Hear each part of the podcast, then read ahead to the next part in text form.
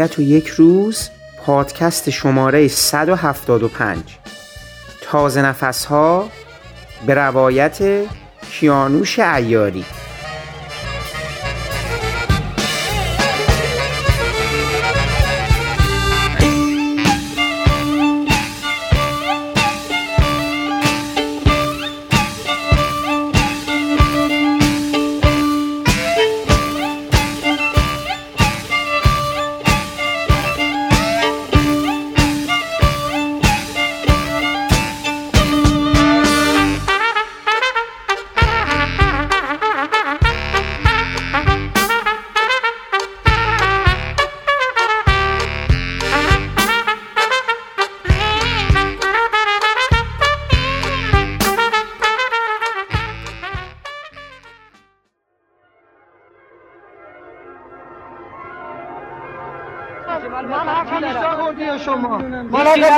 هم شما من بکن هر چیزی ندارم در اون اون آقایش بیا من تا نشد بدم شهید دادن یکی نه چهار پنج تا. بله. گذشت دادم شما مثلا چی میگی؟ شما یه وقت کم کردن. الان ما هم انقلاب کردیم. من 1500 تا. 1500 تا. چند نفر هستی؟ 700 اون دوره حسابا چقدر بهت می‌دادن؟ 2200 2200 بعد از که آقا شریف محمد 750 تومن که آقای بازنگو کن اضافه کرد من نخورده. خورده به همه خورده. شما چرا من نمی‌گیرم؟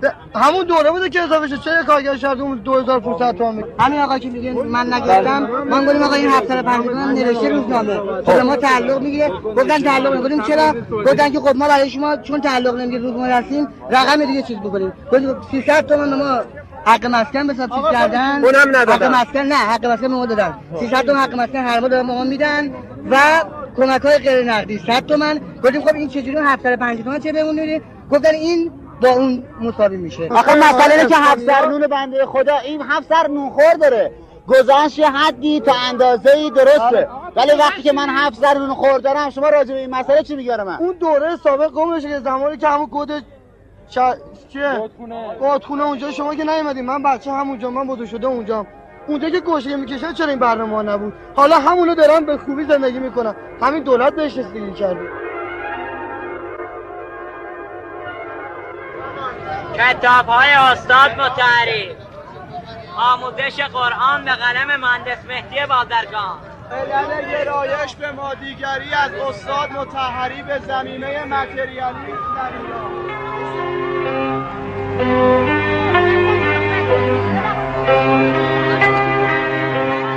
سلام. من حامد صرافی زاده هستم و خورسندم که شما پادکست ابدیت و یک روز رو برای شنیدن انتخاب کردید. سال گذشته وبسایت داکیونایت مجموعی با کیفیت از مهمترین فیلم های مستند مرتبط با انقلاب سال 57 ایران رو در اختیار مخاطبان قرار داد. من به همین بهانه قرار شده بود با گروهی از سازندگان اون آثار گفتگوهایی رو انجام بدم. انتخاب من برای نخستین فرد این مجموعه از گفتگوها کیانوش ایاری و فیلم درخشان تازه نفس بود. متاسفانه پخش اون گفتگوها به تعویق افتاد و من با اجازه آقای احمد کیارستمی مسئول و مدیر داکیونایت تصمیم گرفتم این گفتگو رو در پادکست ابدیت و یک روز پخش کنم. تازه نفس ها مستند ارزشمندیه که امکان نمایش اون سالها پس از ساختش برای مخاطبا فراهم شد. و حالا این فیلم مدت هاست که در وبسایت های مختلف در دسترس علاقمندان قرار داره و من تماشای اون رو برای مشاهده حال و هوای مردم و فضای تهران و هومه اون چندین ماه پس از پیروزی انقلاب به شدت توصیه و از شما دعوت می‌کنم صحبت های روشنگر آقای کیانوش عیاری رو درباره چگونگی ساخت این فیلم در برنامه ما بشنوید.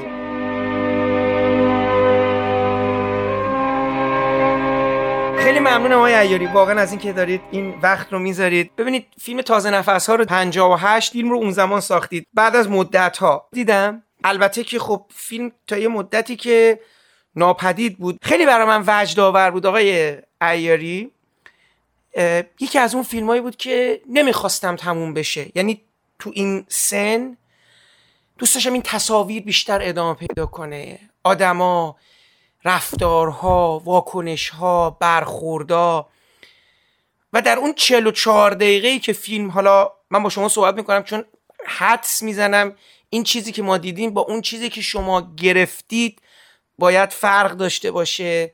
فیلم یه تغییرات دیگه ای هم کرده. چون مثلا ما تو عنوان بندی اسم آقای احمد رسولزاده رو به عنوان راوی نریتور می‌بینیم یا دوبله فلان. ولی اصلا اسم آقای رسولزاده نیست الان توی نسخه ای که ما دیدیم. و خب حدس می‌زنم یه تغییری باید کرده باشه. یعنی شما یه ایده ای داشتین و اون ایده تغییر کرده. ولی من حالا اینا در مورد خود فیلم و اینا یه خود دیرتر می‌رسم. می‌خواستم بهتون بگم به عنوان یه جوان 41 ساله. فیلم الان دارم در 42 سالگی بقول من انقلاب می‌بینم و حدود چند ماه کمتر از یک سال یعنی بعد از اینکه انقلاب تو ایران رخ داده شما فیلم رو رفتید گرفتید و میگم نمی‌خواستم تصاویرش تموم بشه چون احساس می‌کردم که تو دل خودش یه چیزای بسیار مهم و اساسی رو در مورد انقلاب در مورد ایران در مورد خود این فیلمساز یعنی کیانوش ایاری داره به من میگه که فیلمسازی که 27 سالشه و اومده این فیلم رو ساخته. خب آیا یاری قبل از اینکه برسیم به تازه نفس ها شما به من میگید صادقانه مثل همیشه شما 57 کجا بودید؟ یعنی موضع خودتون رو به من میگید چون من الان با آدما که صحبت می‌کنم وقتی ازشون می‌پرسیم که 57 کجا بودی؟ موقع انقلاب کجا بودی؟ داشتی چیکار میگه جز تظاهر کنندگانی جز کسایی هستی از تظاهر کننده ها فیلم می‌گیری؟ خودتون مثلا قائل به چه اتفاقی بودین؟ چه چیزی داشت جلو چشتون رخ می‌داد؟ شما موقع 26 سالتون بوده وقتی انقلاب شده فکر می‌کنم. به من ببینید اون چند روزی که روزهای در واقع 20 بهمن می‌شد من اهواز بودم و خب طبیعتا در تظاهرات شرکت نکرده بودم. ولی یک بار در منطقه کیانپارس ایستاده بودم. شاید مثلا یه یکی دو ماه قبل از بود. یه ماشین ریوی ارتشی توی کیانپارس اهواز از فاصله مثلا ده متری من عبور می‌کرد. منم در مقابل یک ساختمانی که فقط اسکلت آهنیش بود نیمه تمام تعطیل بود. یکی از این همطوری که داشتن شادی می‌کردن. نمی‌دونم برای چی داشتن شادی می‌کردن توی ماشین. اون درجه دارا سربازها یکی استواری هم بود. همینطور که رد می‌شدن به منم نگاه کردن میخندیدن و اصلا نه مموریتی بود نه جنگ و جدلی بود فقط عبور می‌کردن. یکشون برگشت به سمت من تیراندازی کرد. گلوله به اون اسکلت ساختمان خورد و کمونه کرد. یکی دو جای دیگه هم خورد. من همونطور تکون نخوردم از جان باورم نمی‌شد. شوخی شوخی یک گلوله به سمت من شلیک کردم و این گلوله از احتمالا فاصله دو سه متری من عبور کرد. پشت سر من خورد. به اسکلت آهنی ساختمان نیمه تمام. و خوب خاطرم است که یعنی که چی؟ قرار چه اتفاقی بیفته که در شرایطی که شهر آرامه هیچ اتفاقی هم نیست. در شهر اهواز چند تا نظامی یک جنیکایی رو انجام میدن. همه به نظرشون ممکنه مثلا مسئله داشته باشن. من اون موقع ریش داشتم. آیا به نظرشون میومد که این ریش برای اونها خطر است؟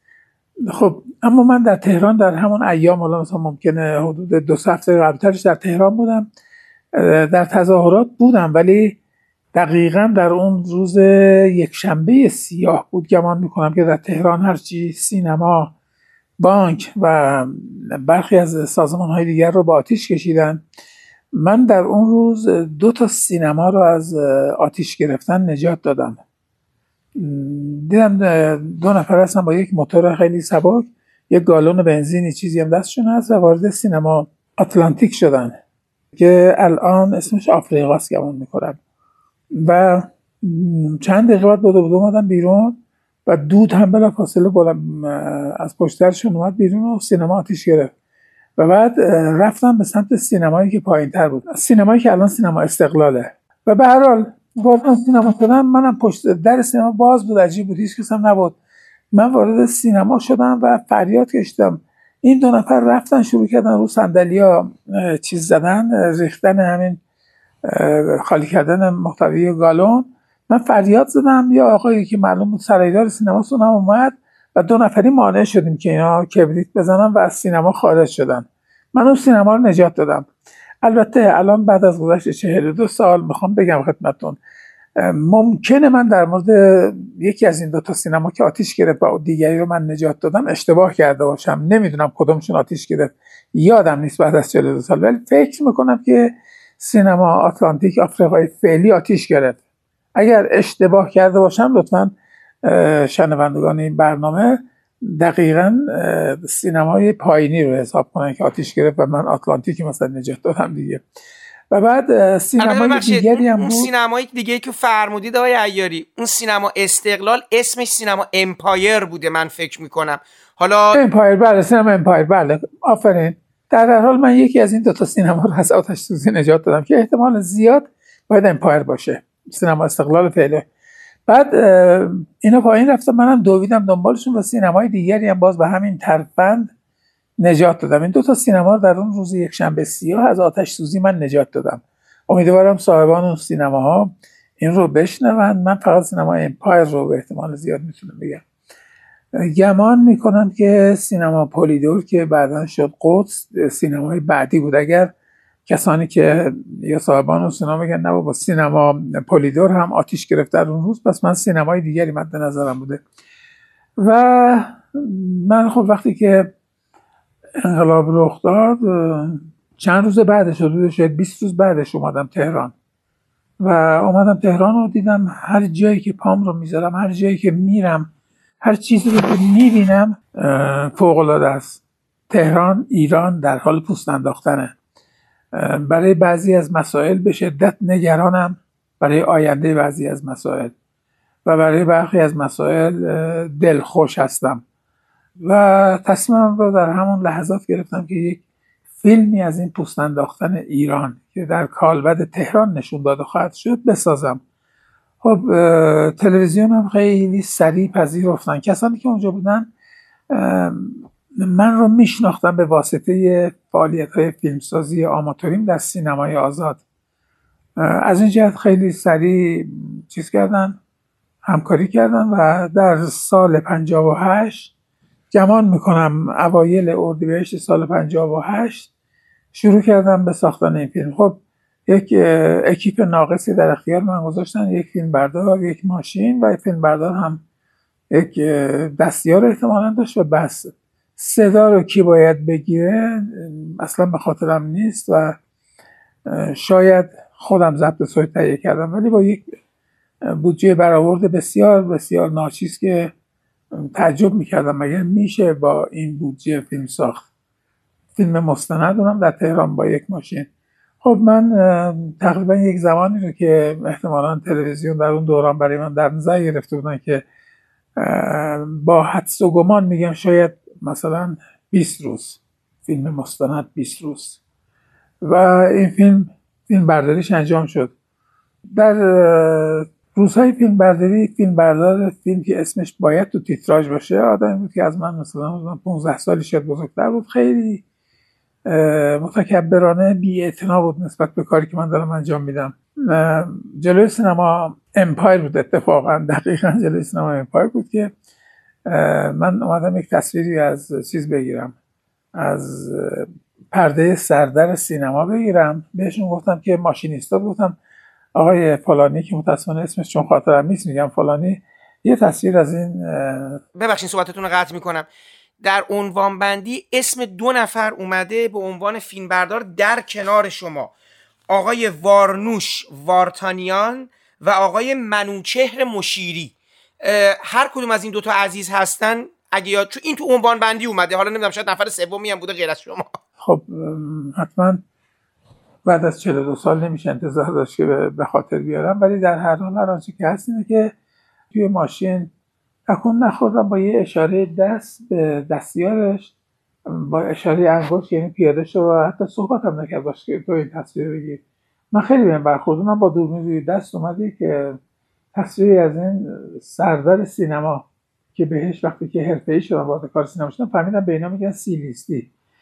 اومد از این سیلیستی یک تصویر رو گرفت. فکر می‌کنم از اون سیلیستی هایی بود که عکس یک فیلم فارسی رو گمان می‌کنم که اگر این درست باشه این گمان من حیرت انگیزه که مثلا دو ماه بعد از یا سه ماه بعد از پیروزی انقلاب یک سیلیستی سردر سینما رو نشون بده که عکس برهنم روی تابلو هست.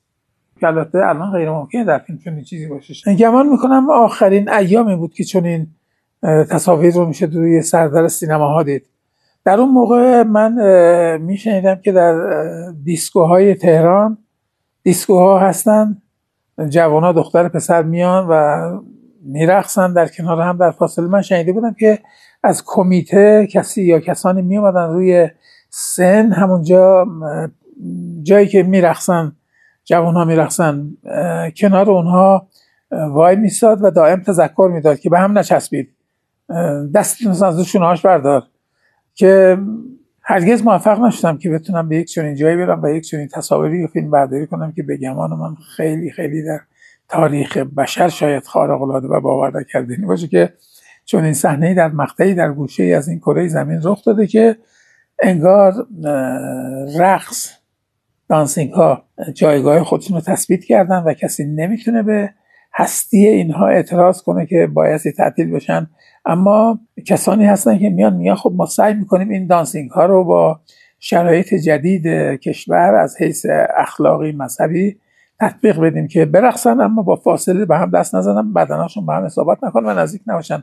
من نتونستم این شرایط رو برای این فیلم به وجود بیارم که این صحنه ها رو بگیرم. اگرچه اگر می‌گرفتم خب حتما در زمانی که قرار برای پخشش از تلویزیون بود غیر ممکن می‌شد. بله و من در تهران همونطور که اول صحبتام گفتم حیرت زده بودم. هر جایی که می‌رفتم فقط با دهان باز با چشمانش شگفت زده نگاه می‌کردم به وقایع پیرامون خودم.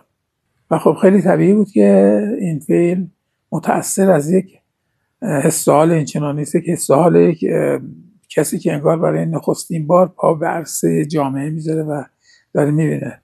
جناب عیاری شما اساسا چی شد اومدین تهران؟ ببینید قبل از اینکه بگم چی شد اومدین تهران این سوال منو درست جواب بدین شما جز انقلابیون بودین یا نه؟ می‌خواستین انقلاب بکنید یا نه؟ این خیلی برام الان مهمه. چون برام جالبه من مواجهه بعدیتون. من آدم محافظه کاری بودم قطعا. عرض کردم خدمتتون یک چیزایی من رو به شدت به وجد می آورد از دیدنشون و یک چیزای دیگری بود که نگرانم می‌کرد. و خب اما اگر این علائق رو می‌تونستم نشون بدم به قاعده بایستی می‌گفتم از این تحول ناراحت نیستم اما نگران هستم. و غیر از اون میشه بفرمایید فضای اهواز چطور بود اون روزها؟ خب مسلما تهران متفاوت بود با هر جای دیگری. من اهواز رو وقتی که همون روزهای 22 بهمن و غیره بود می‌دیدم. اونجا هم همه چیز شورانگیز اونجا هم همه چیز توأم با ناباوری حیرت. این فرمانده لشکر این سر لشکر اون سپهبد دستگیر شدن. رئیس سواک این آقای سمیعی که خونهشون اتفاقا نزدیک به خونه ما بود مردم ریخته بودن در خونهش که در بزرگ آهنی بود میکوبیدن. باورم نمی‌شد یک چنین اتفاقاتی. خب جوانی بودم و زیاد هم فعال در زمینه های مثل بقیه مردم ایران. در این زمینه ها نبودم زمینه های انقلابی زمینه های قیام خیزش. ابدا برای همه مردم حداقل بخش بسیار جدی مردم اینجور مسائل تازگی داشت.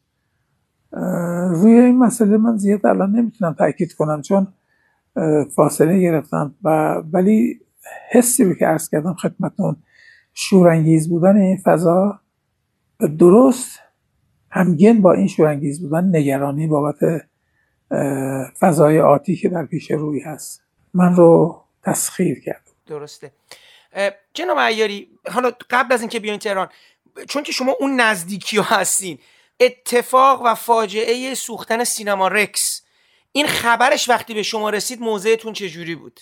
یعنی می‌خوام ببینم که چون سینماگر بودین داشتین تجربه می‌کردید سینمای آزاد بودید جوان بودید به هر حال همون حوالی هم داره سینما رکس تو آبادان میسوزه. شما حالا یه ذره دیگه همسایه این دیگه شهری و اینا. خبر چه جوری به شما منتقل شد؟ یا اصلا چه... وقتی شنیدین چه جوری خب شدید خب منم مثل بقیه مردم دچار شوک شده بودم. شوک عظیمی بود. در سینمای این اتفاق افتاده بود که خب فضا فضایی بود که قاعدتا بایستی گفته بشه در اون دوران این توسط رژیم پهلوی یا ساواک این اتفاق افتاده و این فاجعه رخ داده. اما همون موقع به رغم خام بودن ذهنم فکر می‌کردم چرا بایستی یک چنین کاری رو انجام بدن که همه پیکانهای تیز به سمتشون خواهد رفت. بابت وقوع چنین حادثه ای چیزهای دیگری هم بود که متناقض می‌کرد به شدت. رئیس کمیته مشترک شهربانی و ساواک در اهواز کسی بود به اسم سرهنگ دشتی. سرهنگ دشتی رو من دو سه بار دیده بودم. ایشون درست روز قبل از این اتفاق رئیس شهربانی آبادان شد. یعنی روز 27 شهریور بود اتفاق سینما. 28 مرداد مثل که شما خاطرتون هست وقوع آتش سوزی کی بود؟ به هر حال هر روزی که بود روز قبلش سرهنگ دشتی از اهواز به آبادان منتقل شدن و از ریاست کمیته مشترک ساواک و شهربانی به ریاست شهربانی فرماندهی شهربانی آبادان منصوب شدن. توی خبرها این رو گفت و منم چون ایشون رو میشناختم دو سه بار دیده بودم و چهرش کاملا میشناختم. کاملا. کنجکاوی من برانگیخته شد که چه شد که این شرایط ایشون شد رئیس شهربانی آبادان که روزی که ایشون رئیس شهربانی آبادان شده بود شبش واقعی فاجعه اتفاق بهتانگیز سینما رکس آبادان اتفاق افتاد که گفته می‌شد که به سربازها گفته شده بود که با دستبند دستگیره های شش تا در سالن سینما رو به لابیش ببندن و درها باز نشه. خب این دستور فقط از جانب یک قدرت می‌تونه انجام بشه رئیس شهربانی آبادان. و بعد اتفاقات بگونه بگونه ای بود که ایشون خب بعد از انقلابم اتفاقی برای سرهنگ دشتی نیفتاد و گمان می‌کنم بازنشسته شد و سینما رکس کماکان در حاله از ابهام است. خب تفسیرهای کاملا مخالف این چیزی که در مطبوعات در اون زمان گفته می‌شد که توسط رژیم شاه ساواک این اتفاق افتاده دائما بزرگ نمایی می‌شد اما به تدریج حرف های دیگری مطرح شد در ذهن مردم یا بخشی از مردم که شاه نبایستی یک چنین اشتباهی رو یا ساواک حتی نبایستی چنین اشتباهی رو مرتکب می‌شد چون می‌دونست که این بر علیه خودش خواهد بود. و هنوز که هنوزه بعد از گذشته 42 سال من با قاطعیت نمی‌تونم ابراز عقیده کنم راجع به وقوع این فاجعه انسانی در سینما رکس آبادان برای اینکه فقط تو صحبتتون باشه همون 28 مرداد 57 اون اتفاق 28 آتش. سوزی که پس آقای سرهنگ دشتی 27 باید اونجوری که شما گفتید 27 ایشون شدن رئیس شهربانی آبادان یعنی تا 27 در اهواز بودن از 28 من اون موقع اونجوری که شنیده بودم همون صبحش که ایشون رئیس شهربانی میشه شب این اتفاق میفته. انگار یک مأموریت بود. خب ظواهر هم نشون می‌داد که یک رئیس مشترک کمیته کمیته مشترک شهربانی و ساواک قاعدتا توسط مقامات بالاتر به این سمت جدید منصوب شده و روانی آبادان شده که تا احواز دو ساعت راست یک ساعت و نیم تا دو ساعت راست. مأموریتی حتما به ایشون دیکته شده بود که میبایستی امشب یک چنین فاجعه‌ای در آبادان رخ بده. اما آمرین چه کسانی بودند؟ نامعلوم.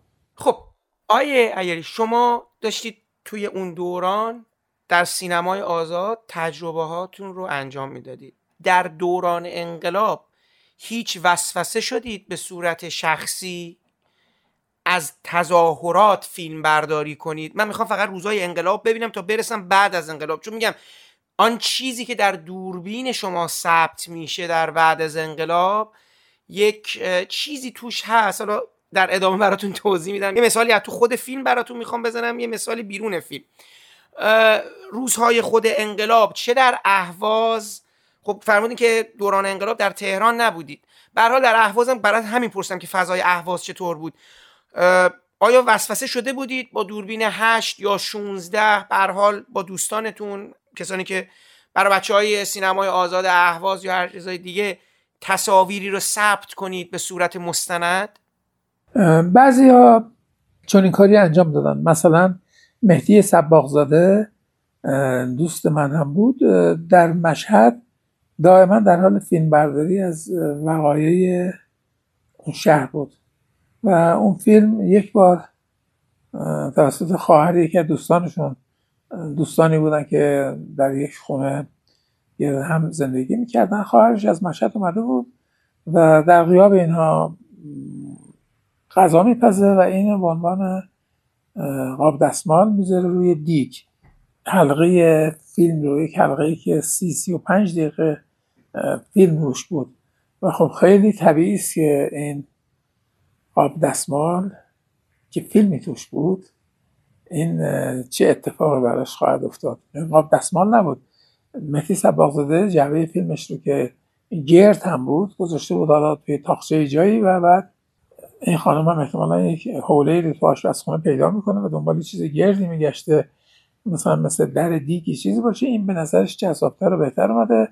اومده و در کمال حیرت یک حوله پارچه چیزی دورش پیشته و اینه گذاشته رو قابلمه که غذا دم کنه.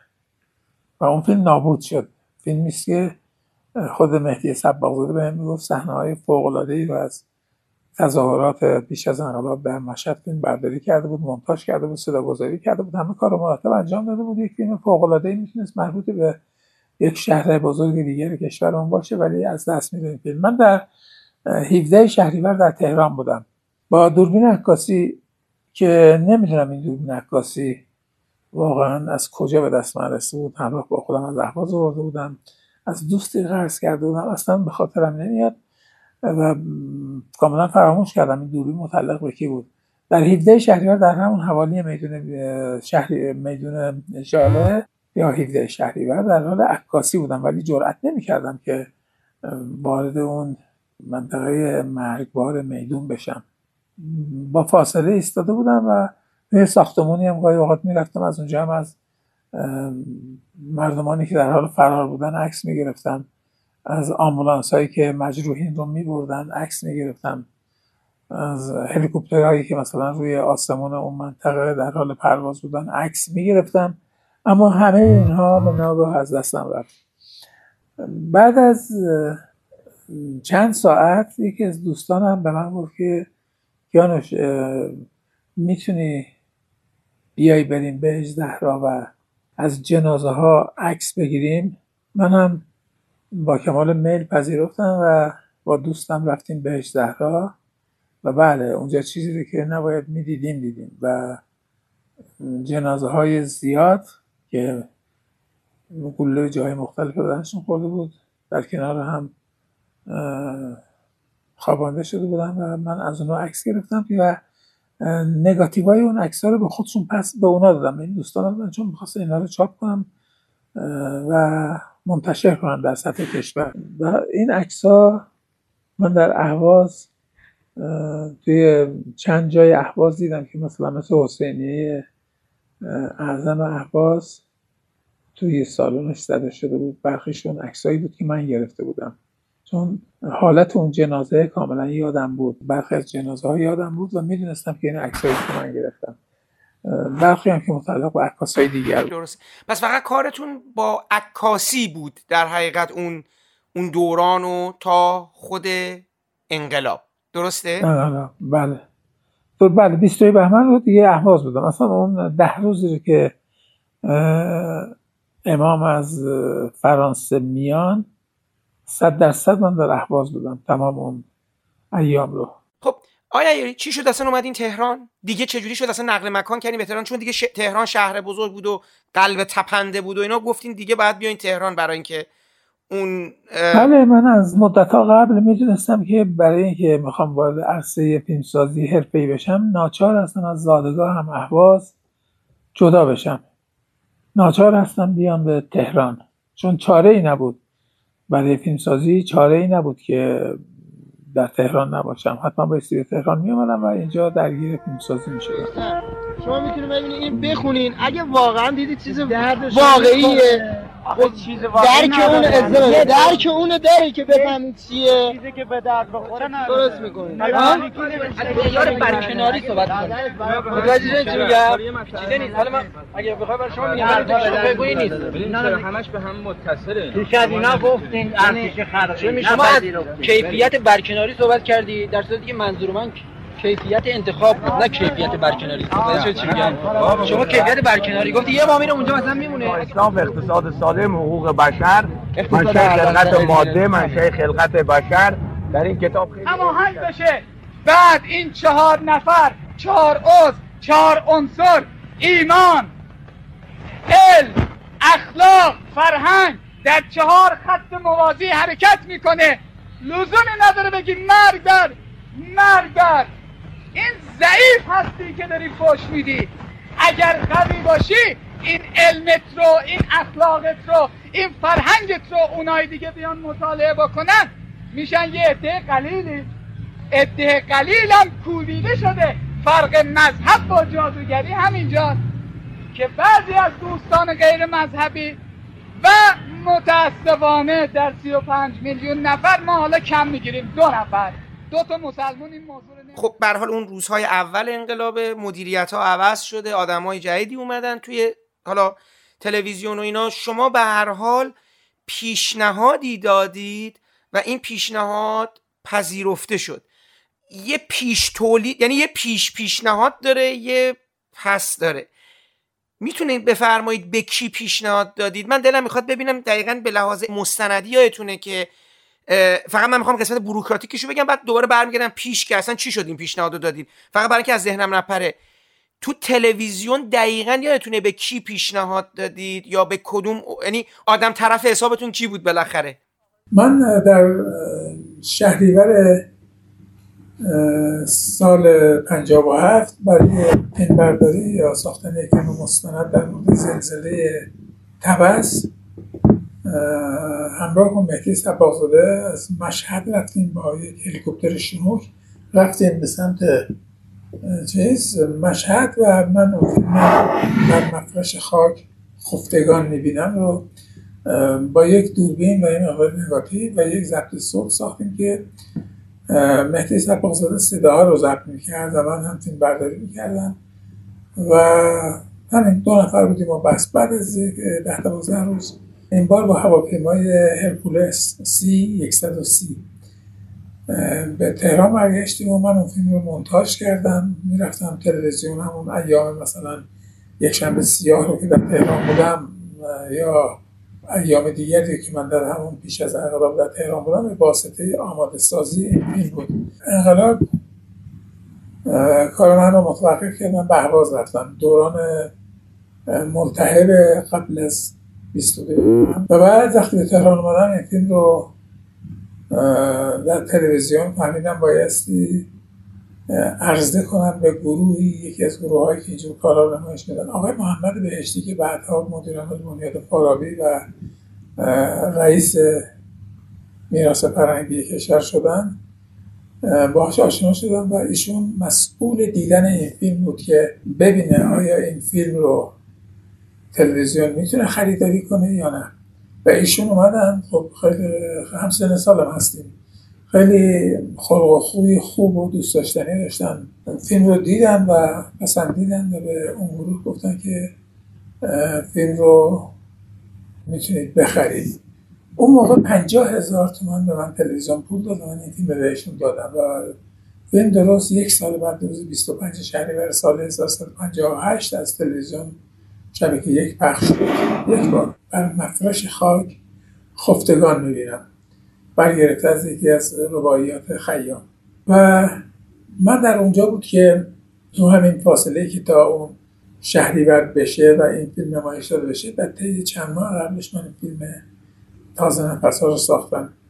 آقایی که اونجا مدیر بودن و بعد از مدیران اون سازمان سینمایی پیش از انقلاب بودن که متاسفانه اسمشون خاطر نیست ولی اسم این آقای هاشمی تبا اگر اشتباه نکنم بله. که به شدت شبیه ماکسیمیلیان شل هستن اون موقع بودن آقای هاشمی تبا. که در فیلم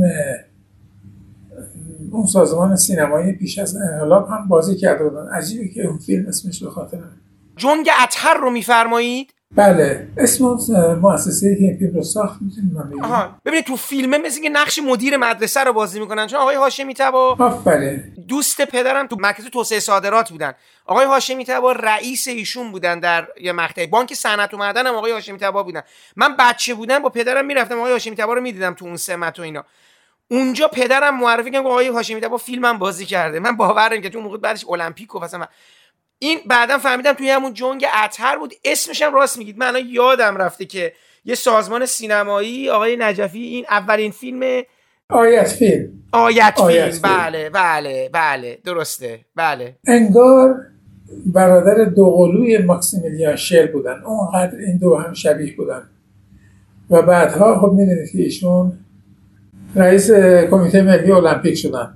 و تو این فیلم جنگ اطهر که چیزم بازی می‌کرد. خسرو شجاعزاده هم تو فیلم بازی می‌کرد. ایشون نقش مدیر مدرسه رو بازی می‌کرد. خوب یادتونه در هر حال چیزی که الان حائز اهمیت هست اینه که من اون موقع به جایی که به فکر فیلم سینمایی باشم که بتونم اولین فیلم سینمایی بعد از انقلاب رو بسازم به فکر چیزی بودم که منو تسخیر کرده بود. شور دیدن اون تهرانی که در حال پوست انداختن و پوست انداختنی که متعلق به تمام ایرانه که در واقع مهمترین مهمترین و برجسته ترین مرکزش همین تهران بود مثل هر چیز دیگری. و آقای هاشمی تبا خیلی شفاهی. از من فقط چند کلمه پرسید در مورد چی می‌خوای بسازی؟ من بهشون گفتم همین حرفا رو خوب خاطرم هست که بهشون گفتم و ایشون هم بزرگوارانه بیا که نقی بزنم اصلا خیلی آس... خیلی چیز دیگه باز و گشوده. و من منفی به جایی که من یک برآوردی که هنوز اون برآورد رو دارم چیز کردم کل کردم بهشون دادم و اونا هم یک دستگاری رو انجام دادن تلویزیون و فیلم ساخته شد. با پول بسیار ناچیز. اون آقای فیلم بردار رو که شما اسمشون رو تو تیتراش خونده بودید من وقتی که فیلم تمام شد به تلویزیون گفتم دیگه می‌خوام اولا من زمان بیشتری می‌خوام برای ساختن و این آقای فیلم بردار رو نمی‌خوام. خودم فیلم برداری کردم برای این فیلم رو. یعنی چیزی در حدود شاید دو سوم فیلم تازه نفس ها توسط خودم فیلم برداری شده و یک سومش هم توسط آقای مشیری و اون آقای دیگری که گفتید و من هنوز به خاطر نمیارم که به جز آقای مشیری با کسی دیگه کار کرده باشم. ببینید آقای وارتانیان فیلمبردار مرسیه گم شده بوده با آقای خسرو سینایی که حالا نکته جالبی من در این قسمت خسرو سینایی هم برام جالب شد. وقتی داشتم فیلمو می‌دیدم یه وجوهی از یک فیلم دیگه آقای سینایی تو فیلم از احساس کردم. خیلی جالبه تو فیلمو کنار آدم کنار هم بذاره. اینه نکتهش اتفاقا. خوب شد حالا بحث اینجا کشید. ببینید آقای خسرو سینایی یه فیلمی دارن فیلم مستندی دارن. سال 56 به نام تهران امروز یا تصاویر یک شهر تهران امروز. نمی‌دونم شما آیا موفق شدید این فیلم رو ببینید یا اصلا اون زمان دیده بودید یا بعدا دیده این؟ اسمش هم برای من ناشناس. اونم خیلی فیلم جالبیه. برای منم خیلی جالبه که اون سالهایی که تهران رو ببینم. بله روایتی البته روایت روش انگلیسی فیلم به زبان انگلیسی هم ساخته شده ولی جالبه. آی سینایی تئاترا رو رفته باله رفته این ور رفته مراسم سینه زنی تو تهران داریم علم کشی داریم. شهر اونجام داره پوست میندازه و دقیقا دو سال قبل از اینکه فیلم شما ساخته بشه است. و فاصله بین آن تهران امروز 56 با تهران امروز شما در 58 که جالبه برای من در 20 روز فرمودید ساخته شده. یعنی این تفاوت خودش در کنار هم بوسندازی رو به معنای واقعی کلمه نشون میده. برگردیم به این قضیه. جناب ایری میایین تهران 57 شده انقلاب شده پوسندازیه رو دارید می‌بینید. من خیلی برام جالب روند ساخته شدن این فیلم. به این معنا که قبلش کیانوش ایاری جوان 27 ساله شما رفتید تو شهر قدم زدید رفتید تئاتر رو دیدید یعنی رفتیم تو سالن این تئاتر رو دیدیم به سینماها سرکشی کردید حلبی آباد رفتید. می‌خوام ببینم که اصلا پژوهش شما که یعنی این تصاویر رو ثبت کردین. چون کاملا مشخصه که این نیستش که فیلمساز دوربینش دستش گرفته باشه دو روز بره تو خیابون تصاویر رو بگیره و اینا. در صورتی که به نظر میاد فیلم خیلی زنده ساخته شده. یعنی یه جور بداهم در فیلم در جریانه. ولی خب حالا ما می‌دونیم که مثلا شما رفتین آقای پیکری رو دیدید بعد گو رفتیم پیداش کردیم گفتیم اون روز بیا فیلم بیا اونجا مثلا اون اجرای سولی و رضا و اینا رو بکنن جالبه برای من. میفرمایید قبل از اینکه فیلم نامه ای بنویسید یا اصلا این تصاویر به تدریج تو ذهن شما شکل بگیره تو شهر چقدر گشتید؟ یعنی چند روز همینجور رفتید این تصاویر رو دیدید یاسر عرفات رو دیدید اون بسات شب رو دیدید نمی‌دونم این نوار فروشی های کنار تهرون رو دیدید چیزهای سیاسی رو دیدید. من می‌خوام ببینم چند روز تو این شهر قدم زدید و اینا تو ذهنتون یواش یواش شکل گرفت. تمام ایام رو من در تهران پرسه می‌زدم از این ور به اون ور. همه جای تهران رو می‌دیدم. لالزار رو می‌دیدم. تئاتر رو می‌رفتم توشون می‌دیدم. همه چیز برای من جالب و دیدنی بود. و تمام این بداهه ساخته شد. من فیلم نامه نداشتم. یک جوان خیلی شوریده حال خیلی طبیعی است که وقتی شهر بزرگ تهران رو داره می‌بینه میره این و می‌بینه و همه چیز رو به خوبی جذب می‌کنه انتخاب می‌کنه. کار من در واقع انتخاب کردن بود. در همون ایامی که بداهه داشت ساخته می‌شد. وقتی می‌دیدم که توی لالزار تصویر شاه رو گذاشتن به عنوان سیبل و تیراندازی می‌کنن به سمتش مگر می‌شد من این رو نبینم و تحت تاثیر قرار نگیرم؟ مگر می‌شد پارک ملت رو همون پیکری که برام جالبی که اسمش هم می‌دونید. بعید من تو تیتراژ نوشته باشم این رو ولی هرچی هست. همه اینا برای من دیدنی بود. فکر می‌کردم که این فیلم تمامی نداره. همونطور که الان شما گفتیم وقتی فیلم رو می‌دیدین دوست داشتین تمام نشه بازم از این تصاویر داشته باشید من هم به همین گونه دوست داشتم این تهران ادامه داشته باشه. خیابان نیایش بزرگراه نیایش فعلی از ولی است که جدا می‌شد. یک خیابانی بود که در طرفینش دکه های کوچولوی غذاخوری به صورت چادر یا روباز چون فصل فصل بهار و تابستان هم بود خب نگرانی بابت سردی هوا نبود. تهران تقریبا شبها اونجا بود. و خوب به خاطر دارم که بسیاری از رستوران های تهران از اون محله تازه شکل گرفته که بعدا شد بزرگراه نیایش به شدت دلخور بودن. واقعا اونقدر شلوغ بود اون شبها در خیابانی که عرض کردم. هر کس سعی می‌کرد که به یک شکلی رستوران کوچولوی خودش رو رستوران هایی که در فضای باز بودن بتونه جذابتر کنه. یکی آپارات 8 میلیمتری گذاشته بود. فیلم های چارلی چاپلین رو هم پخش می‌کرد به صورت 8 میلیمتری پرده کوچولو دیگری کسی رو گذاشته بود که اونجا داشت یک تاری می‌زد و آواز می‌خوند. یک کسی به صورت خانوادگی با دختران جوانشون پذیرایی می‌کردن از مشتری ها غذا جلوشون میذاشتن. اشکال گوناگون تفریح شبانه مردم تهران توی این منطقه برای من خیلی وجدآور بود. من وقت زیادی رو اونجا گذراندم گاهی اوقات فکر می‌کردم شاید بتونم به جنبه های دیگری از این شور مردم که شبها رو اونجا هستن پیدا کنم و اونها رو هم به فیلم بگنجونم اضافه کنم. که هر چی که بود گرفته شد. بعد یک روز خبردار شدیم که معمولین ریختن و در حال جمع کردن این معبد تازه تاسیس تهرانی ها هستن. اونجا رو کاملا ویران کردن و تمام هر کسی که بساطی اونجا برپا کرده بود ناچار شد که تعطیل کنه. اون خیابون در عرض دو روز کاملا به حالت مرده قبلی خودش برگشت و چند سال بعدم که تبدیل شد به همون نیایشی که الان هست. جالب آیا ایاری کلا چقدر تصویر گرفتید شما؟ چند دقیقه تصویر گرفتید؟ تقریبا بخش اعظم اون چیزهایی رو که گرفته بودیم تقریبا بخش اعظمش رو استفاده کردم. الان اصلا خاطرم نیست که چیزی رو هم در اون موقع سانسور کردن از زهرا خانم که می آمد روی میزی شبیه به پراتیکاپ که تو سینما استفاده میشه دوربین روش می‌ذارن روی یک چون میزی درست روی دانشگاه تهران شروع می‌کرد به هر رافی حرفای سیاسی می‌زد.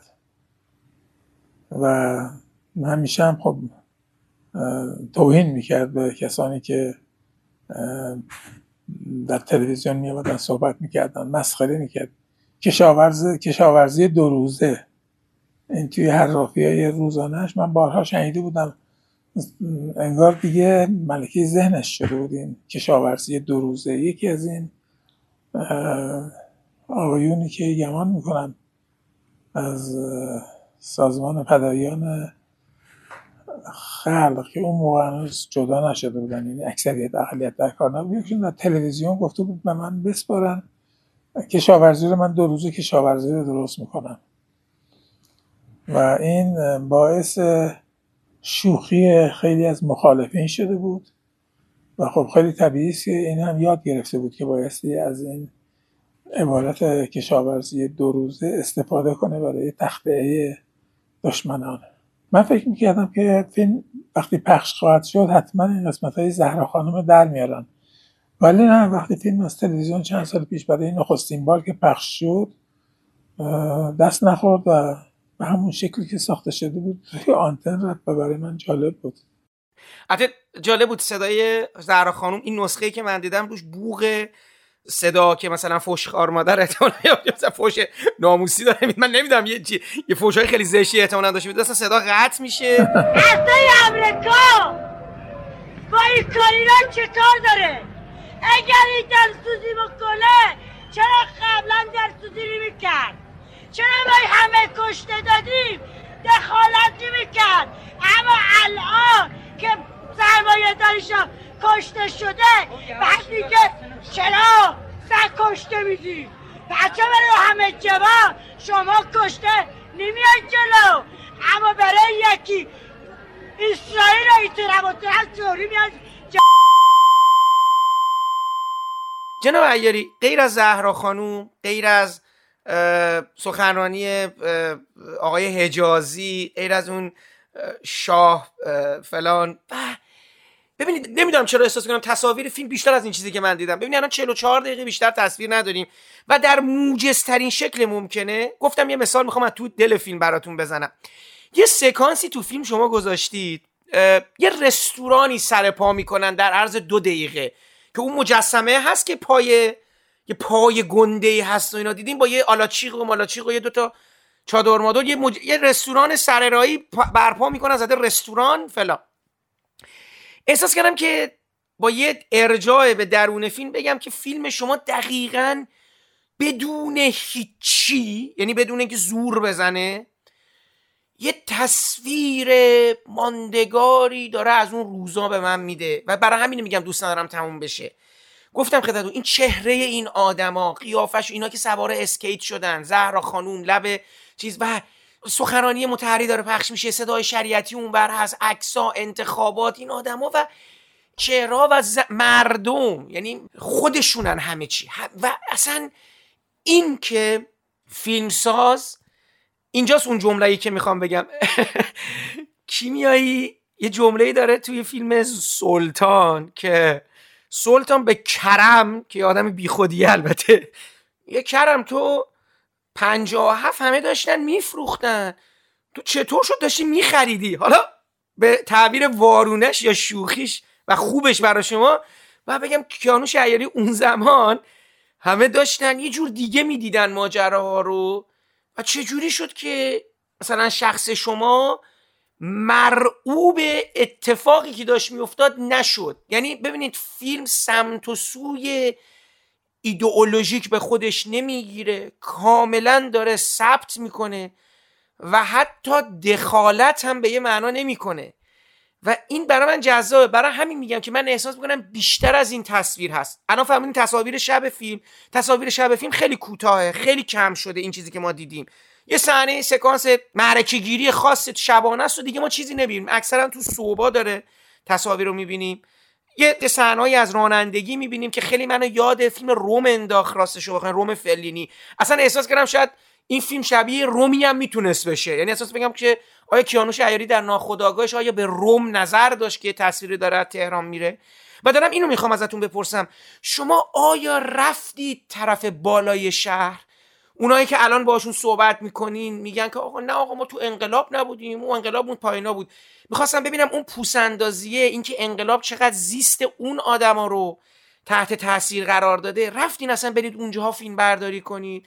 اونجاها رو گشتید که تو تصاویر فیلمتون باشه یا اصلا نه. فقط به محدوده توپخونه میدون انقلاب دانشگاه تهران لالزار حلبی آباد اینجاها خودتون رو محدود کردید. یمان می‌کنم سریع هم زدیم اونجا به هر حال نمی‌شد به اون مناطق سر نزد و احتمالا چیز دندونگیری نبوده که بتونه در کالبد این فیلم جا داشته باشه. من رهاشون کردم. احتمالا البته درس می‌کنم. اما راجع به اون نگاهتون بگید من صحبت از دو تا حس کاملا متناقض. از یک سو درگیر شوری بودم که کشور رو مردم رو در بر گرفته بود و از دیگر سو نگرانی های عمیقی که بابت فردا داشتم. شاید این نگرانی ها به نحوی تعادل رو برقرار کرده بود و محافظت می‌کرد. از رویه‌ای که فیلم وارد عرصه‌های سیاسی نشه شعار نده و از واقع گرایی و حقیقتیابی عدول نکنه فاصله نگیره. و از دیگر سوی این شور اجازه نمی‌داد که اون نگرانی ها بخواد فیلم رو به سمت سوی تلخکامی بکشونه. از این سمت من به فیلم نگاه می‌کنم. از اینکه تعادلی برقرار میشه به خاطر دو تا حس کاملا متناقض و این دوتا حس در کنار هم یک همزیستی مسالمت آمیزی دارند و در نهایت منجر میشه به فیلمی که به مدت 18 19 سال با ما گور بود. که روزی روزگاری ما در حال فیلم برداری صحنه‌ای از روزگار غریب بودیم. آقای پیروز کلانتری یک روزی به لوکیشن ما در خیابانی پایین تر از میدون انقلاب اومد و سر لوکیشن فیلمم رو نشون داد. گفت که من این فیلم رو امروز از یک دست فروش در خیابان انقلاب خریداری کردم. که می‌گفت آره روی یک مقوای درشتی نوشته بود که فیلم گم شده کیانوش ایاری بعد از 17 18 19 سال پیدا شد که این اگر واقعیت نداشت. این فیلم گم شده نبود. این فیلم در بایگانی تلویزیون بود. ولی هرچی که هست عاملی بود این متن که مردم گرایش پیدا کنن که این چه فیلمی است. و نکته دیگر اینکه اولا این فیلم در 20 روز تموم نشد. 20 روز احتمالا یا 30 روز یا 20 روز خاطر نیست. قرار من برای ساخت این فیلم برای تلویزیون بود. وقتی این دوران تموم شد من فیلم بردار از تلویزیون نخواستم. صدا بردارم نخواستم. دوستان خودم دوستانه این کار رو انجام می‌دادن مثل مهدی سباقزاده مهدی سباقزاده در ساخت این فیلم خیلی کنار من بود. و همینطور اسم آقای احمد رسولزاده که مرحوم شد اگر اشتباه نکنم. قرار برای این بود که برای فیلم متنی بذارم. ولی زمانی که فیلم داشت کارهای نهاییش انجام می‌داد متوجه این نکته شدم که من چه چیزی رو می‌خوام به این اضافه کنم به این فیلم که خودش داره همه چیز رو بیان می‌کنه. می‌خوام مقداری حرفهای فاخر جملات وزین مثل چیزی که در بر مفرش خاک خفتگان می‌بینم. توسط احمد رسولزاده گنجونده بودم به فیلم. خب برای اون فیلم مناسب و لازم بود اما این فیلم هیچ چیزی احتیاج نداشت. و بعد به دوران رسیدیم که دیگه فیلم انگار از اختیارم خارج شده بود و منم نمی‌تونستم بیام یک دورانی رو مجدد صرف اصلاح فیلم بکنم. مثلا اسم آقای رسولزاده رو از تیتراژ فیلم حذف کنم. و فیلم بدین گونه با همون چیزی که در تیتراژ از نمایش داده شد و نمایش داده نشد. بایگانی شد. تلویزیون اون زمان نشون نداد فیلمو نه؟ ابدا این فیلم تا حدود ده سال پیش که آقای زرقامی در مراسم تودیه یکی از مدیران به هم گفت که به زودی فیلم شما رو تازه نفس ها رو بدون کوچکترین دخل و تصرفی و دستکاری پخش خواهیم کرد. و همینطور هم شد. یک هفته ده روز بعدش فیلم نمایش داده شد که من نمایشش رو ندیدم. ولی بعد شنیدم که پرسیدم زهر خانم بود. این بود اون یکی بود و غیره ذالک در چهار پنج سال اول انقلاب این فیلم به مناسبت های مختلف که برنامه های از تلویزیون برنامه های سیاسی اجتماعی فرنگی پخش شد صحنه از فیلم تازه نفس ها رو لابلای اون برنامه پخش می‌کردن. من هم خب خیلی ناراحت می‌شدم. می‌دونم که انگار این فیلم آشلاش شده تیکه تیکه شده و به مناسبت برنامه ای که داره پخش میشه صحنه از این فیلم رو کندن و اینها رو دارن نمایش میدن. این رنجش من سالهای طولانی ادامه داشت. بعد دیگه به تدریج فراموش کردم که همچین فیلمی رو ساختم. تا اینکه آقای پیروز کلانتری با حضور در لوکیشن مجموعه تلویزیونی روزگار غریب این خبر رو به من داد و خب خیلی خوشحال شدم. کپی رو به من داد. دو کپی خریده بود. یکشو برای خودش و دیگری رو برای من. و من فوق العاده خوشحال شدم. و در راهپیمایی 25 خرداد سال 88 همون راهپیمایی که مردم گفتن کور ما. و بعد می‌دیدم که واقعا عده بیشماری میومدن به من می‌گفتن که ما اخیرا فیلم رو دیدیم. بعدا فهمیدم که به انگار در اون دوران به منزله یک موج به گسترده ترین شکل ممکنه این فیلم دیده شده و خیلی برام شگفت انگیز بود این مسئله که چگونه این فیلم سر از جامعه در میاره که همه هم تعابیر خاصی. حالا از مناسبت این فیلم از ترکیب این فیلم با فضای اون سال 88 اتفاقاتی که داشت رخ می‌داد می‌دیدن و خیلی برداشت داشتن از این فیلم. برداشت های خاص خودشون رو داشتن. فیلم رو حالا به صورت کنایی می‌دیدن. یک جوری پیشگویانه تلقی می‌کردن فیلم رو که برای منم تازگی داشت این نگاه. و فهمیدم که بله این فیلم خیلی دیده شده در اون ایام. بسیاری در اون چند ساعتی که من در کنار مردم بودم این رو من گفتم و من هم مبهوت بودم از این اتفاق. فیلمی که مرده بود گم شده بود حالا به ناگاه بدین گونه بین مردم این پخش شده و همه دیدن این فیلم رو انگار. جناب عیاری توی عنوان بندی نوشته فیلم بردار انیمیشن خانوم سیمین فلاحزاده. برای فیلم انیمیشن در نظر گرفته بودید؟ همچین چیزی هست توی تیتراژ بله بله ولی همچین تصاویری نداریم شاید نه؟ اصلا انیمیشنی تو فیلم خب شما که اصلا کیانوش عیاری انیمیشن می‌تونه بذاره ولی من نمی‌دونم اصلا انیمیشن یعنی چی؟ یعنی شاید منظور عنوان فیلم برداری عنوان بندی بوده عنوان بندی نه چیز خاصی نه یعنی حتما این حضور صدای آقای احمد رسول زاده قرار بود یه تصاویری هم باشه که من الان مطلقا اصلا به یاد نمیارم اینها رو. درست. دیدم جالب طرح فیلم میگم چی بوده. و خب موسیقی فیلم مال کیه؟ موسیقی آغازین که خیلی هم مشهور این موسیقی. الان خدمتتون میگم. شما یه مستندی در مورد این فیلم ساخته شده به اسم گمشده ها که میرید دنبال آقای پیکری. اونجا با خانومی که فیلمساز هست و کارگردان فیلم و دارین گفتگو می‌کنید عنوان بندی که تمام میشه و برمیگردید میگید اه شهبازیان کو؟ آهنگساز فریدون شهبازیان. دیگه. بله. آقای فریدون شهبازیان. بله. اونم که عنوان بندی دارید و چه پیگیر مسائل هستین؟ خیلی جالبه برام. آخه برام جذاب ببینید آقای آقای انقدر این فیلم برای من جالب بود. انقدر اینو سند مهمی میدونمش. انقدر دلم می‌خواد ببینن خیلیا یعنی باید دید. یعنی الان ببینید یه کارهای جالبی شما کردین تو فیلم. حالا پیشگویانه یا نه. این تصور عمومی که با انقلاب وضعیت اقتصادی آدما درست میشه. و اون سکانس و اون لحظه که شما ثبت کردید. و برای من جالب است اون صحنه رو شما یعنی رفتید توی بحثای مردم در مورد اینکه آقا دستمزد ما زمان شاه بیشتر بود. حالا 6 ماه از انقلاب بیشتر نگذشته. یعنی انتظارات مردم با اینکه بعد از انقلاب یعنی یه شبه دیگه پولا بره بالا تو جیب و اینا. خیلی جذابه.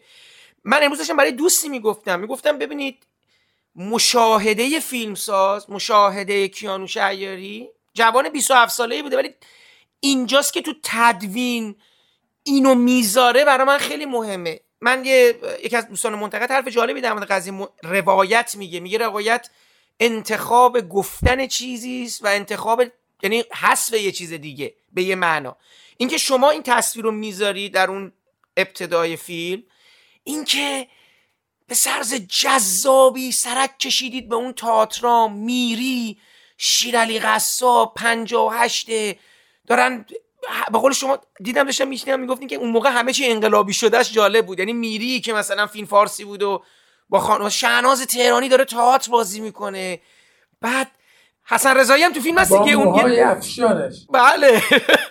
حسن رضایی هم تو فیلم هستی که اون حرکتشو معروفشو انجام میده رو تئاتر.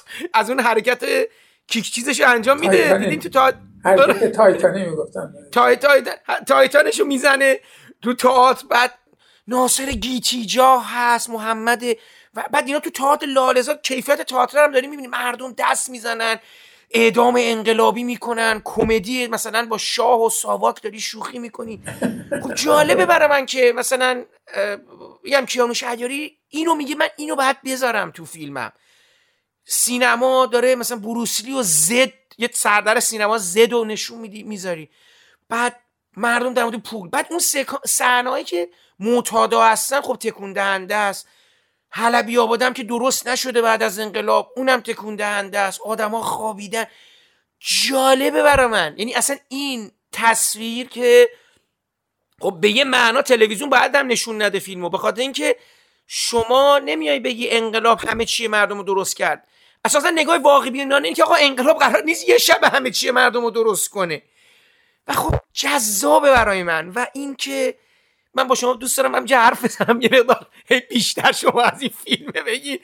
تو ذهن شما چی میگذشته و چیزهای دیگه هم بوده گرفته باشید نذاشته باشین تو فیلم غیر از اون صحنه های شبانه که گفتید که محفل مثلا ایشو حالا در حقیقت خوش تفریح شبانه مردم چیز دیگه هم هست که به تشخیص در تدوین حذف کرده باشید. چون به نظرم شما آدم گزیدگویی هم هستین. فکر کنم احساس کردین 44 دقیقه دیگه همه حرفاتون رو زدین دیگه. احتیاج نیست که بیشتر از این در مورد تهران و بعد از انقلاب 6 ماه بعد از انقلاب بگم. چقدر بعد از انقلاب؟ خب 6 ماه بعد 7 ماه 8 ماه بعد از انقلاب دیگه. 58 دیگه داره پخش میشه. تابستان 58 فیلمو گرفتین دیگه. بله از اردیبهشت 58 تا تقریبا فکر می‌کنم مجموعا دوران فیلم برداری من شاید حدود سه ماه طول کشید. اون 20 یا 25 روز قرار من با تلویزیون بود. اینکه با چه پولی من دیگه دوربین خیلی خیلی ابتدایی رو کرایه کرده بودم با یک سپایه و یک ضبط صوت خیلی ارزان و این فیلم ساخته می‌شد بدون که دستی کسی کمکی داشته باشم فقط گاهی اوقات مهدی سباقزاده بود که به دلیل دوستی دیرینه که با هم داشتیم کنار من بود و عمدتا صدا رو می‌گرفت ضبط می‌کرد و گاهی اوقات خب در زمین های دیگه هم کمک هم می‌کرد. چه حال حوصله چه انرژی چه روحیه‌ای و چه ذوق و شوقی آدم رو وادار می‌کنه. گاهی اوقات کارهای انجام میده که با گذشته زمان حیرت زده میشه که یک زمانی چه باوری داشتم برای فیلم سازی اونم یک مستندی که نه بودجه نه سرمایه گذاری نه تهیه کننده هیچ چیز پشت سرش نیست. الا یک قرارداد خیلی پیش با افتاده و ناچیز در مثلا بخش کوتاهی از فیلم تهران برای من هم تهران جدیدی شده بود. اسم فیلم در آغاز تهران امروز بود. ولی قبل از اینم تهران امروز بوده؟ بله. آهان. اشاره کردید به اون فیلم آقای مرحوم سینایی تهران امروز دونم ولی بله. چون فکر می‌کردم که اسم بهتری یعنی تازه نفس ها که کاملا کاملا تجسم روحیه و خلق خوی جستجوگر فیلم هست. می‌تونه جایگزین تهران امروز باشه. آوازی که آواز بخونم میگم که ها تو منو می‌شناسی؟ توری با برنامه چه ما آره آره آره یه جواب مختلف چه می‌دونم؟ من خودم میگم حالا قضیه که صحبتمو تمام کنم و ایده دیگه از خواننده ها رو دعوت کنم. اینجا که براتون برنامه کنن خودم آواز خوب شب بود. بیابان بود. زمستان بود. آره آره آره آره. اجرا می‌کنم. این شما این استودیو و شب بود. بیابان بود. زمستان بود. با صدای فریدون فرخزاد. شب بود. بیابان بود. زمستان بود. شب بود بیابان بود زمستان بود شب بود بیابان بود زمستان بود بعد از آواز شب بود مرسی دعوت که میجا محمد رضا پهلوی همه تو می‌شناسید محمد رضا پهلوی تو آواز می‌خونه میرقصه این شما این استودیو و محمد رضا پهلوی با سخنرانیش کوروش شاهی شاهان شاهی هخامنشی. هیچ کس نمی‌تواند همبستگی بین شاه و ملت را از بین ببره. ما در کشور یه غلطی کردیم حکومت نظامی اعلام کردیم و خودمون از این کاری که کردیم پشیمان هستیم. و اشتباهی بزرگی کردیم. کشور ما دست بیگانگان افتاده بود و ما توانستیم که کمک ملت این را بگیریم و من بیرون بروم. خیلی متشکرم.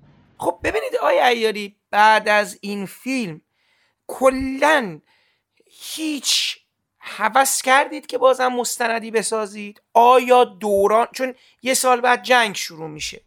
من می‌خوام ببینم که آیا وسوسه ساختن فیلمی درباره فیلمی مستند درباره جنگ به سر شما افتاد؟ یا آیا اساسا مستندی دیگه؟ یعنی با یه روی کرده دیگه در مورد اون تهران. حالا این تغییرات داره میشه حالا این حذفا. می‌دونید یواش یواش همه چی داره یعنی تغییر کرد دیگه خیلی چیزا. می‌خوام ببینم که می‌دونم می‌خواستین فیلم سینمایی بسازید.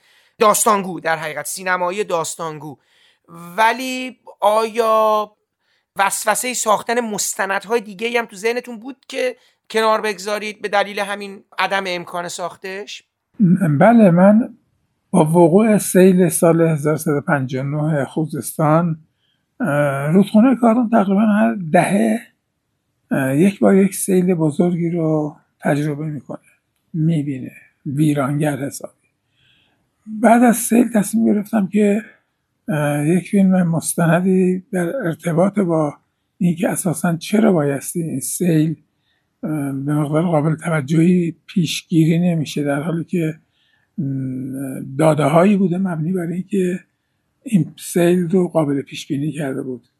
فیلم بیشتر از اون که به فاجعه رخداد سیل بپردازه به این تحلیل پرداخته بود که این تحلیل سوی دیگری هم داشت اون این بود که خونه هایی که برای روستاییان عرب اطراف اهواز ساخته می‌شد انگار یک کوی دانشجویی خونه هایی که شکل شمایل زندگی روستایی روستاییان عرب خوزستان رو نداشت.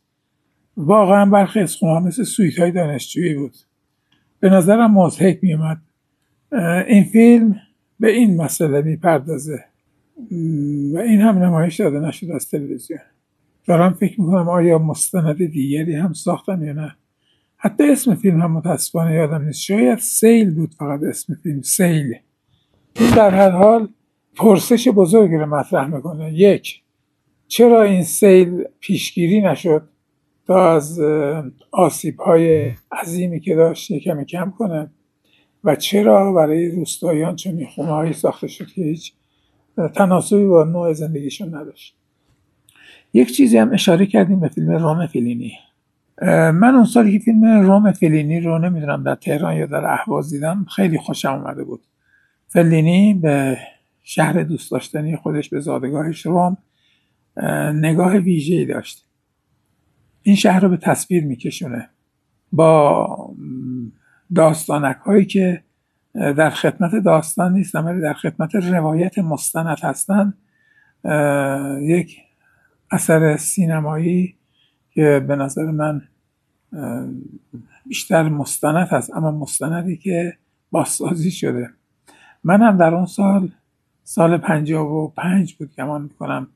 دوست داشتم راجع به شهر خودم احواز چون این فیلم رو بسازم. و ساختم این فیلم رو. یک فیلم حدودا 60 70 دقیقه 16 میلیمتری. و متعلق به تلویزیون نبود. این فیلم رو با پول شخصی و اندک کمکی هم از جانب سینمای آزاد شروع کردم ساختم و دائما هم با مشکلات شدید مالی. من جایی شاغل نبودم ولی داشتم این فیلم رو می ساختم اسم فیلم در آغاز احوازی ها بود. و در نیمه راه اسم فیلم رو عوض کردم. آواز تابستانی. داستانی در کار نبود. فیلم روم فلینی رو تجسم کنید. برخی از های مستند رو ما به منزلی صحنههایی از یک فیلم داستانی سینمایی بازسازی کردیم. با بازیگر بازیگران آماتور تازه کار البته. بازسازی کردیم و این فیلم در دورانی که انقلاب همه شده بود من در حال منتاج این فیلم در واحد نمایش بودم جایی که در سراحی خیابان ولی از فاطمی سالهای طولانی محل حضور ما بود.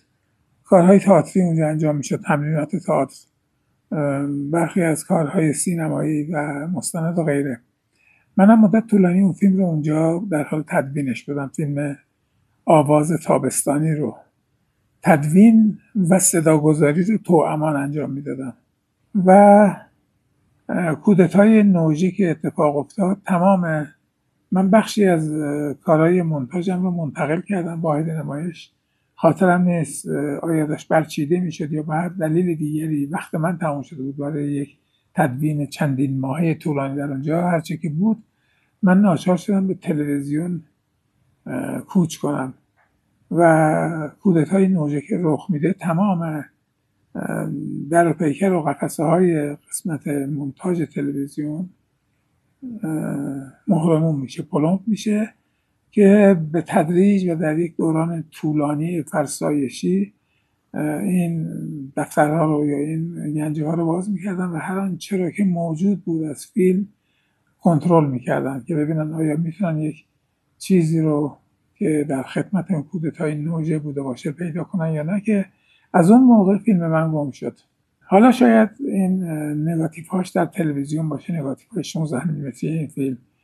ولی فرصتی نشده در طی این سالها و حسن نیت آنچنانی هم دیده نشده. شاید اقدامی کرده باشم که خاطرم نیست که جواب مناسبی آیدم نشده. منم به تدریج سرد شدم. ولی روزی روزگاری بعد از این پادکست شما شاید به فکر این بیفتم که بتونم با مراجعه به تلویزیون ببینم. می‌تونم نگاتیو هم رو از اونجا بیرون بکشم و اون فیلم رو تمومش کنم. فیلم 16 میلیمتری آواز تابستانی رو.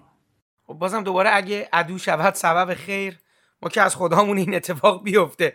جناب ایاری نمایش فیلم واکنش هاش می‌دونم فیلمو دیگه نشون چند نفر فیلمو در زمانی که ساختید دیدند و واکنش ها در اون زمان چطور بود؟ اصلا مدیران کسی حرفی به شما زد آقا این چی رفتی ساختی؟ نمیده مثلا به شما اعتراض کنه ما شما پول دادیم بریم مثلا چیز کنی رفتی تصاویر معتادا و حلی ابی آباد می‌دونی می‌خوام از این واکنش داشتیم بهتون اعتراضی بکنن چیزی از شما ابدا یعنی فقط یعنی, یعنی کسی ندیده بود اون موقع. تصمیم گیرنده اصلی احتمالا در تلویزیون فیلم دیده بودن و به بایگانی فرستاده بودن. همین. از همکاران و دوستان کسانی که مشتاق دیدن یک فیلم مستند باشن کسی این فیلم رو ندیده بود. تا اونجایی که به خاطر دارم البته. درست. این موجب دلسردی شما نشد بعد از اون زحمتی که کشیده بودید؟ چرا؟ من از آغاز ورود به سینمای نیمه حرفه‌ای و بعد حرفه‌ای دائما در حال دلسردی بودم. دائما برای تمام فیلم هم برای هر کاری که انجام میدم فقط با دل سردی مواجه می شدم و شاید مثلا می‌تونم بگم آقای اسلامی مهر که سالها مدیر سیما فیلم بودن باعث دلگرمی من می شدن ایشون روحیش و خلق و خویی که داشت در ارتباط با دوران حتی طولانی روزگار غریب تولید روزگار غریب توأم با دلگرمی بود. یعنی دائما من از جانب این شخص حسن نیت می‌دیدم و انرژی می‌گرفتم ازشون. این خیلی برای من به یاد ماندنی بوده و خواهد بود. بعد از اون دیگه نه. عمدتا دل سردی دل سردی دل سردی.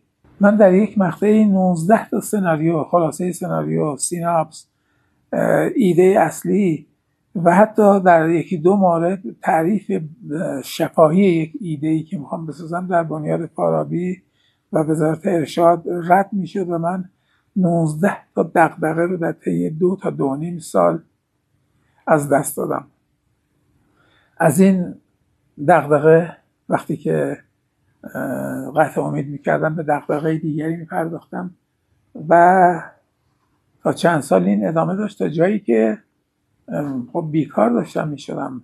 خب منم به جز سینما هیچ راهی برای گذران زندگی نداشتم که به ناگاه یادم از مدرس وارد اتوبان همت که شدم درست چند ثانیه بعدش نمی‌دونم چه عاملی باعث شد که یاد یکی از رمان های اریک کسنر به اسم امیل و کارگاهان افتادم که در 13 14 سالگی خونده بودم این رمان رو. رمان کودکان است. در عرض چند ثانیه برام قطعی شد که من باید این فیلم رو به عنوان یک فیلم کودکان بسازم که در نهایت تبدیل شد به فیلم شاخ گاب فیلم امیل و کارگاهان پنج یا شش ورژن از این فیلم رو دیدم. بعدا دیدم. یعنی حدود سه سال پیش دیدم که چون می‌دونستم در یک مورد از روی این رمان فیلمی ساخته شده بود ولی هرگز موفق به دیدنش نشدم. ولی زمانی که تحقیقاتم رو انجام دادم رمان سه چهار سال پیش بود به طور ناگهانی مواجه شدم با اینکه پنج تا فیلم ساخته شده در انگلیس ایتالیا آمریکا. خیلی برام جالب بود. همشون دیدم و همشون فیلم های ضعیف و پیش با افتاده بودن جالب بود. یکی بزنم میمیرم. حالا نه نمیمیری. بابا نه. این تا میمیرم. یکی بده نه نه نه. جا تکون نخوره. بیا اینجا. هیچ تا تکون نخوره دست بالا عزیزم بیا بریم. کجا؟ کجا؟ تکون بخوری سوراخ سوراخت بکنم وایس سر جا. بریم پس کرن ارواح وجود نداره. نه خیر که وجود نداره. اینم آقا سلیم که مرده بود. بله این جناب سلیم خوب تونست خودشو به مردن بزنه. بگو چمدونا رو بذار تو ترم. یا الله بذار چمدونا رو بیا خود باطل نکن بذار تو ترم. می‌دونی تو اون چمدونا چیه؟ پول با جواهر. رو می‌خوام از این مملکت خارج کنم.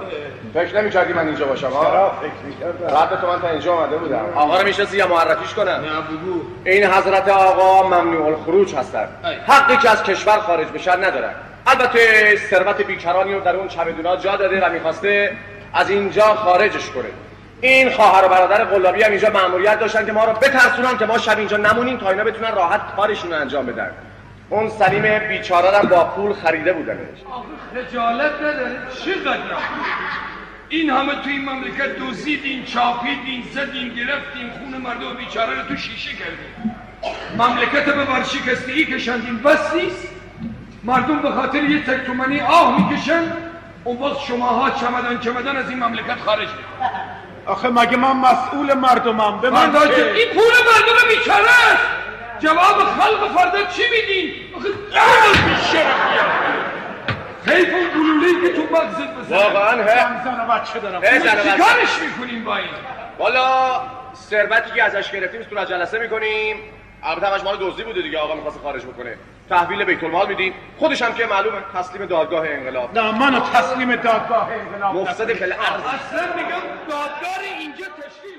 در حال آیه ایاری من فیلم شما رو سند بسیار مهمی از یک دوران می‌دونم. و نگاه دقیق بدون دخالت فیلمساز اینکه خودشو کنترل می‌کنه به یه معنا مرعوب اتفاقی که افتاده نشده. نگرانیاش تو فیلم هست همچنان اون دقدقه ها هست به یه معنا بازیگوشیش همچنان هست. یه جاهایی که داره سرک می‌کشه تصاویری که داره می‌ذاره. مکسش اینکه یه وقتی از فیلمشو مثلا اختصاص میده به پیکری آقای پیکری و اون در حقیقت معرکه گیری شوخی با فرخزاد نمی‌دونم محمد رضا شاه رقص سولی مردم نشستن و یک صحنه ای توی فیلم هست که میگم این دوباره از اون جایی که وقتی انتخاب می‌کنید باعث میشه که من یه مقدار به تحسین برداشت بشم. یه سکانسی هست یه خانومی با چادر داره والیبال بازی می‌کنه با همسرش توی پارک. یه صحنه دو ثانیه ایه دو ثانیه بیشتر تو فیلم نیست. و خب مثلا این صحنه توی اون فیلم و اصلا فضای پارک ملت بعد از اون بر برید طرف دانشگاه تهران این زنا این شور دانشجویی و بعد همون چیزی که تو اون فیلم میگید. فیلمتونم با انتخابات تموم می‌کنید. یعنی دوباره این مسیری که میچینید و انگار دوران جدیدی قرار آغاز بشه. دورانی که مشخص نیست ولی تاکیدتون رو صندوق رأی و اینکه حالا الان ما داریم می‌پرسیم آیا دوران جدید دورانی بود که صندوق رأی قرار بود تعیین کننده باشه دیگه؟ آیا آینده ای که داریم رقم می‌خوره برای مردم این سرزمین. قرار دیگه با رأیگیری با دموکراسی با به آرا قرار رجوع بشه. خیلی برای من این جالبه. این دقت شما در سن 27 سالگی بازم تاکید می‌کنم به لحاظ سنی که جذاب این برخورد شما و امیدوارم بمونه این. یعنی مونده. همین که سند بوده میگین دست به دست شده افراد دیدنش حالا شاید الان دیگه با نگاهی آیا اصلا فیلم رو پیشگویانه می‌بینن؟ آیا فیلم رو ثبت یه دوران میشه دید؟ همه چی هست و به نظرم میگم فیلمیه که سبک و سیاق ستایشگرانه هم نگرفته از خودش. اصلا همین که میگم اول انقلاب ما یه تصویری از این تئاترا داریم کیا داشتن کار می‌کردن؟ همین دیدن میری و شیرعلی قصاب و اسم شهناز تهرانی روی تئاتر 58 که حالا تصوراتی بوده به دیگه افراد و به حال آدما ایده هایی داشتن که اون ایده ها تماما عوض شد. ببینید یه دوستی من البته یه سوالی هم پرسیده خواستم. آقای حسن بنی هاشمی به عنوان دستیار کارگردان شما بودن تو فیلم؟ نه. اصلا نبودن نه؟ ابدا ابدا ابدا. اصلا دستیار کارگردان نداشتین تو این فیلم نه؟ نه نداشتم دستیار کارگردان. مهدی سبازادی که عرض می‌کنم خیلی از موارد رو با من بودن هم صدا می‌گرفتن هم کار تدارکات انجام می‌دادن هم اگه سر صحنه مشکلی چیزی بود برای در واقع آرام کردن فضا یا راه انداختن صحنه در جایی مثل پارک ملت به عنوان مثال. این کار رو انجام می‌داد. نه اصولا این فیلم در اون مقطع 20 25 روز اولیش که دو نفر از تلویزیون در کنار من بودن و باعث آزردگی شدید من شده بودن در بقیه موارد دو نفری بودیم من و مهدی سباهو موقع فیلم برداری یادتونه اصلا مشکلی پیش اومده باشه؟ اینم خب برام جالبه. یعنی مردم خیلی مشتاقانه جلوی دوربین بودن یا نه؟ دو تا اتفاق میفته یا به حال مردم خیلی دوست تو دوربین باشن که تو دوربین نگاه کنن و خودشون رو هی نشون بدن و یه حرکاتی در بیارن که شما هم که کاملا از این نمی‌دونم احتمالاً اصلا اون از این حالت بدتون میومده که خیلی همه چی اوور باشه و اینا. یا این کارا رو می‌کنن یا نه اصلا یه آدمای مخالف باشن. آقا نگیر. یا مثلا اعتراضی کرده باشن یا با شما درگیر شده باشن که داری چی می‌گیری. همچین چیزی پیش اومد. یادتون هست اصلا همچین چیزی پیش اومده باشه؟ خاطره ای به این معنا؟ نه به خاطر ندارم ولی حتما در فیلمی که در سطح شهر داره ساخته میشه و با مردم ارتباط کاملا مستقیم داره خیلی طبیعی است. ادهی مخالفن که از ما نگید به وجد میان کمکمون می‌کنن. حتما داشتیم. کسانی رو که متاسفانه میگم هیچ کدوم از این موارد الان توی ذهنم نیست.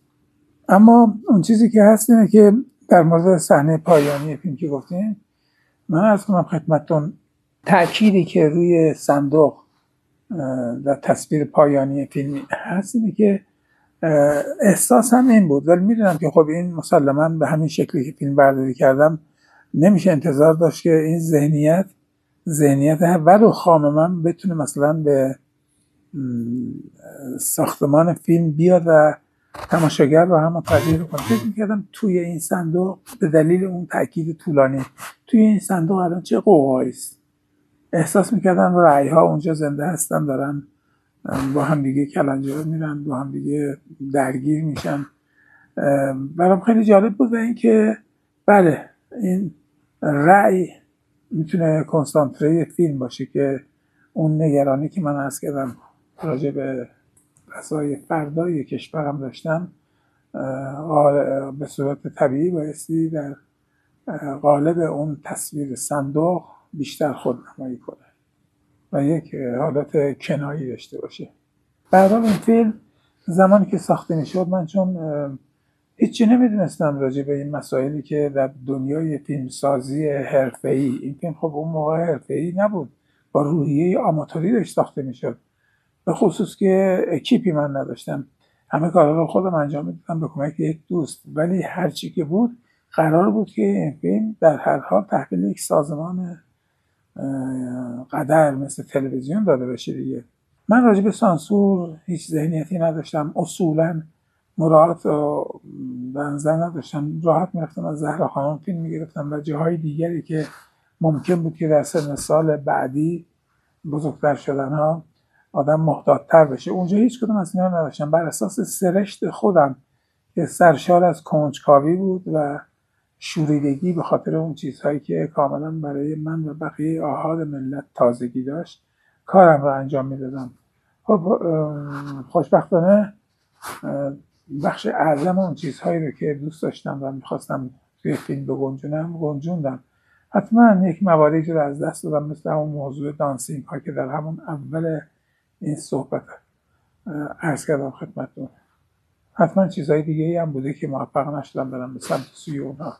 اتفاقا یکی از این چیزهایی که می‌خواستم ازتون بپرسم هم همین بود. آیا اساسا کنجکاو بودید که به زندگی بعضی آدمای دیگه هم سرک بکشید؟ مثال دارم می‌زنم. می‌دونم که شما اساسا می‌خواستید مردم رو در اینجا به تصویر بکشید یا در قاب دوربینتون ثبت کنید. ولی آیا اساسا دنبال زیست آدمای دیگه ای که اون زمان یه مقدار گوشنشین شده بودن یا حالا به یه معنا روشنفکرایی که شاید حالا یواش یواش داشتن سرخورده می‌شدن. نمی‌دونم یه چیزی بیرون این آدما هم براتون جالب یا نه؟ فقط شهر براتون مسئله شده بود؟ که در واقع چیز بود فشرده ای از کشور و مردم رو با خلق و خوی متفاوتشون اما مجموعا در برخورد با یک واقعی مشترک. فکر می‌کنم رفتن به سمت سوی آدم هایی که الان منظری شدن می‌تونست یک فیلم دیگری باشه. یعنی فیلم دیگری باید ساخته میشه چون رفتن و ناخونک زدن به اون حال هوا فیلم رو از یک دستی خودش خارج می‌کرد. فیلم پراکنده می‌شد. این آشفتگی و دوگانه بودن و یا چندگانه بودن قاعدتا این شرایط فعلی این فیلم که در هر حال شناخته شده بعد از اون مدت طولانی خواب زمستانیش و در اون سال 88 اون برخوردهایی که در اون راهپیمایی بزرگ 25 خرداد ماه من از جانب مردم آیدم شد نمی‌تونست این جایگاه رو براش درست کنه. قاعدتا این سرشتی که این فیلم رو ساخته فیلمی که بدون نگرانی از سانسور زمینه که سازندش هم اصولا آدمی نیست که به سمت مزامینی بره که این مزامین قرار است که به دلیل اینکه فیلم اهمیت پیدا کنه برای فیلم مشکل آفرین بشه. من واقعا این یک آدم کاملا تازه چشم باز کرده داشتم. شگفتی های خودم رو تصویر می‌کردم. شگفتی هایی که شاید الان از نظر همه مسخره باشن. آخه این کجاش می‌تونه شگفت انگیز باشن؟ خب داخل پارک دارن ادای این اون رو ولی شاه رو در میارن. به نظر من در اون دوران همه اینا عین یک چیز بود دیگه انرژی بود که به من دمیده شده بود. منم از چند سال قبلترش فکر و ذکرم این بود که به یک شکلی وارد سینمای ای بشم که این آرزو در دوران بعد از ساخته شدن این فیلم و یک فیلم داستانی سه اپیزودی به اسم تازه نفس ها برای تلویزیون که هیچ وقت نمایش داده نشد این فیلم دیگه یک فیلم مستند کوتاه به اسم مقابله پنج دقیقه و یک یا دو تا فیلم مستند دیگر. مستند نه یک فیلم انیمیشن چهار پنج دقیقه به اسم مقابله و یک یا دو فیلم مستند که یکیشون یادم سیل هست. اون یکی رو واقعا الان چیزی تو ذهنم نیست. در هر حال من بیش از اون که به مستند ساختن علاقه داشتم در آرزوی نزدیک شدن به آروی بلند و بالا سینمای حرفه‌ای داستانی بودن. من نمی‌دونستم شما یه انیمیشن هم ساختین و جالبه پس انیمیشن هم توی کارنامه‌تون دارین شما. یه پنج دقیقه انیمیشن هم خب اینم جالبه این تجربه گری شما. اونو داریدش اصلا نسخه از اون هست؟ بله بله. جالبه بهتون بگم که این فیلم مقابله یک رویکرد کاملا سیاسی به واسطه موضوعش داشت. و بعد فکر می‌کردم من اهل مجادلات در سیاسی در قالب فیلم. ولی یک فیلم کوتاه انیمیشن نبودم ولی اون موقع گمان می‌کنم قبل از هر چیزی بیش از اون که ذهنیت شما داشته باشید بابت اینکه من رو جزو آدمایی بذارید که جب زده شده بودم از فضای کاملا سیاسی اون دوران بیشتر به فکر این بودم که با ساخت این فیلم بتونم درآمدزایی بکنم چون برای گذران زندگی احتیاج به پول داشتم. داریوش برادر من انیمیتور فیلم بود و با دوربین فیلم برداری 16 میلیمتری این فیلم تک فریم رو گرفتیم با تصاویر تک فریم گرفتیم و فیلم انیمیشن است که یک بار هم در جشنواره های اولیه فجر توی برنامه ها گنجونده شد و به همین سادگی هم دیده شد و نشد و تمام شد رفته کارش. در کنار تعدادی فیلم کوتاه انیمیشن. الان که به فیلم برمیگردید بعد از نزدیک به چهل و یک سال. چهل و یک سال از فیلم الان داره میگذره. الان که نگاش بله. می‌کنید اگر دیده باشید الان چه احساسی دارید؟ و دو اگه الان بخواین اونو بسازین چه جوری میسازیدش؟ هیچ تغییری توش میدی؟ یعنی چیزی هست که بخواین توش تصحیح کنید یا بگید نه الان باید یه کار دیگه یعنی یه جور دیگه این فیلم باید یه کارهای دیگه هم می‌شد کرد و اینا. یعنی اگه بخواین یه چیزی به فیلم اضافه یا کسر کنین چیه؟ یعنی الان, الان نه شاید تا پنج سال بعد از همون سال ساختش می‌خواستم این فیلم رو بسازم این شکل زلال فیلم رو نداشت حتما نداشت. چون شما یه آدم دیگه ای شده بودین و جهان یه جور دیگه جهان اطرافتون هم تغییر کرده بود. هم من یک آدم دیگه ای شده بودم و در واقع محافظ کارتر و نگرانتر بابت اینکه شلاق سانسور رو ممیزی رو چشیده بودم و طبیعی است که بایستی در ساخت یک فیلم مستند اینقدر خودم رو آزاد نبینم. رها آزاد و رها بودم. فکر می‌کردم که همه چیز بر وفق مراد است. این فیلم بدین گونه ساخته شد. میام من چند وقت پیش داشتم با یه دوستی در مورد هزاران چشم صحبت می‌کردم. گفتم این خیلی خوب بود. یعنی من دیگه باور نمی‌کنم. قصه کارور مثل اون همسایه گاف صندوق اون سیگار اون من اسم دیگر یادم رفته اون که سارای آریان بازیم کرد و در مورد اون کودک یک قسمت هم به اسم مستجر بود. ببین شش تا داستان بود. شش تا قسمت بود که دو قسمت من از کار مستجر همونی که یه خانواده عروسک سازی دارن و اینا دارن چیز می‌کنن اونه؟ بله مستجر اونه. دو تاشون داستاناش از کارور هست. یکی همون همسایه همونایی که میرن به سفر و خونه میسپارن به این همسایهشون و یکی دیگه هم گاف صندوقی که در نوشته کارور اسمش فیل بود. فیل. چارتای دیگه خب چیزایی بود که خودم نوشته بودم و آخریشون آخریشون که اسمش هست فکر می‌کنم مستجر همین که صابخونه پول می‌خواد اضافی کنه روی کرایه مبلغ می‌خواد اضافی کنه که این دوچار یک بحران جدی میشن توی برنامه ریزی مالی زندگیشان که من این رو تو همه ترجیح میدم این مستجر رو توی هر شیشتا اونی که اون پسر معلول عاشق میشه اسمش عجیبه یادم نمیاد. اون شاید احساساتی ترین فیلمتون چیزی بوده که من از شما دیدم. خیلی من انقدر قلیان حالا غیر از دیگه انقدر تو فیلم های شما انقدر این میزان احساسات نمی‌دیدن یعنی احساساتی که زیاد بود.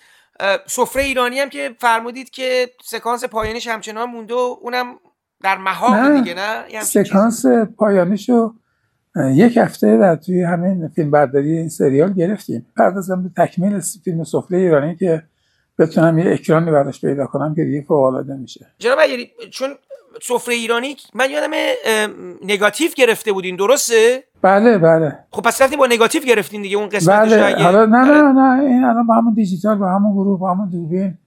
درسته. خب خیلی هم خوب اگه اینو جمع و جور هم اونجا کردیم که بسیار عالی.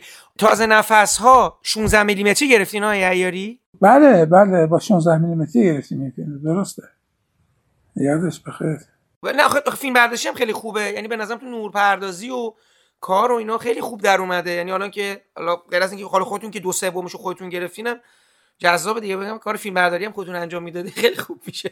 از این از اون کارهایی بودی که تماما مال مؤلف بوده دیگه. تدوین و تهیه و کارگردانی و ایده و فیلم برداری و اینا دیگه از اینا از این آدما دیگه کم پیدا میشه از این کارو بکنن دیگه. حوصله‌شو خیلی ندارم. من خودم گاهی اوقات تعجب می‌کنم. عاشق بودم دیگه. عاشق. خب انقلاب هم شده بود آیه عیاری. انقلاب شده بود همه یه شوری داشتن یا آرمانی داشتن. یعنی برای شما داشتی یه کاری می‌کردی می‌خواستی به حال یه چیزی از دوران رو ثبت کنید دیگه. یه نگاهی به تغییر هست یه انرژی هست که بسازید برید جلو. و خب نتیجهش به نظرم همچین چیزی میشه که دوران جوانی هم آدم خوب انرژیش صرف این کارا بکنه دیگه. درسته این فرمایش شما درسته. اما زمانی که من این فیلم رو میساختم هرگز به فکر ماندگار کردن دورانی که خودم درونش قرار گرفته بودم. به فکر دوستان نبودم. به فکر بیرون ریزی اون مسائلی بود که من رو داشت متلاشی می‌کرد. یعنی دائم با ایده مواجه بودم. دائم با ایده همون شور و شوقی که بهتون گفتم. اون همه شور و شوق یک جوری داشت سرریز می‌کرد و بایستی این سرریز می‌شد. بیرون ریزیش احتیاج داشتم. بیشتر به این دلیل فکر می‌کردم اگر اینها تصویر نشم من خفه میشم. فقط به خاطر اینکه خفه نشم این تصاویر گرفته می‌شد و این فیلم ساخته شد.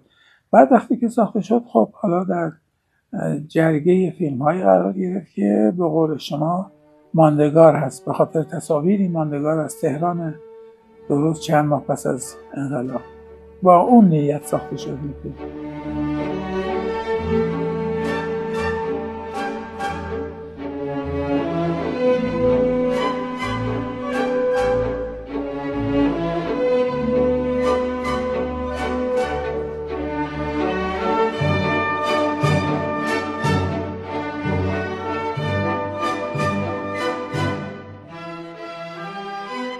این پادکست هم همینجا به پایان می‌رسه و من امیدوارم صحبت های آقای کیانوش ایاری درباره چگونگی ساخت فیلم تازه نفس ها برای شما مفید و شنیدنی بوده باشه.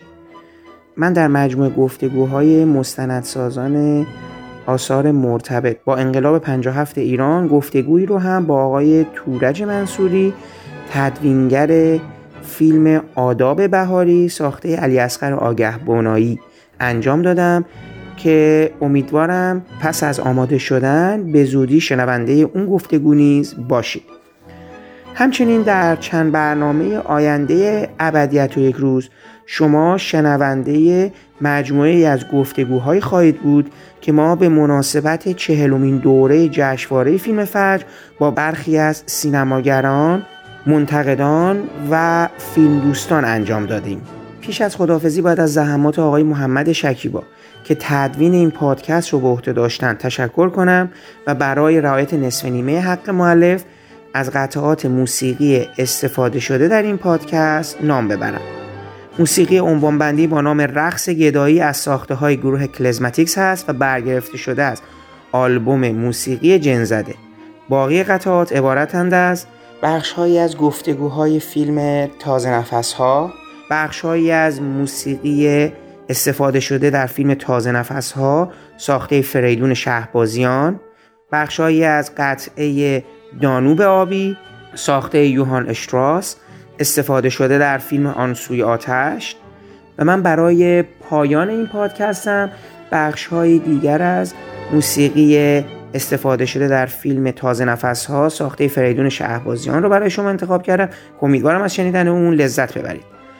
تا برنامه های بعدی ابدیت و یک روز و شنیدن صحبت های مهمان های ما درباره چهل سالگی جشنواره فیلم فجر. خدا حافظ و با هم میشنویم. بخشی از موسیقی استفاده شده در فیلم تازه نفس ها ساخته فریدون شهبازیان رو.